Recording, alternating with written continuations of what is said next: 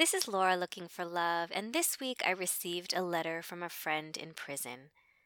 I'm obviously not going to share personal details out of respect for him and his privacy, but I will share one general thing. He told me he has a cell window. And that made me really happy to hear. It reminded me of an episode of Monk. For those of you who aren't familiar with that show, it's about a detective, Adrian Monk, who solves cases because he has OCD, which torments his personal life but makes him the best detective because he notices details that the average person would completely overlook. And in one episode, one of the recurring villains in the series is in prison, and he offers Adrian Monk information to solve a case. And the one thing he wants in return is a cell window.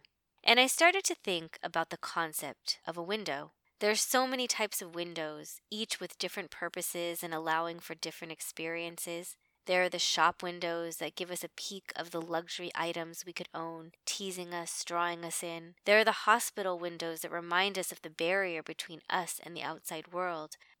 There are the house windows that often go unnoticed because we are busy on the computer, watching TV, or playing video games.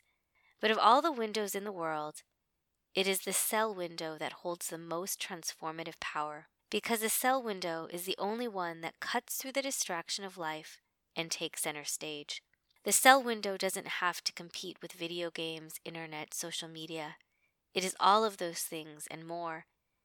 It notifies us of the time of day, the weather, the season, and it is a constant reminder that life is bigger than that which confines us.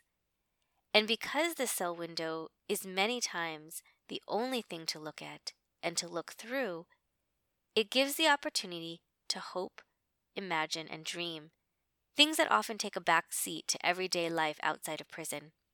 The ironic thing is that in this life of freedom, the life not confined by physical bars and walls, there are still barriers far greater. But unlike the cell window that forces us to look through it, we have windows all around us, and we never know which way to look, where to focus our attention for moments longer than a few seconds. We are too busy, after all, to truly stop and look. So ask yourselves this Who are the prisoners in the end?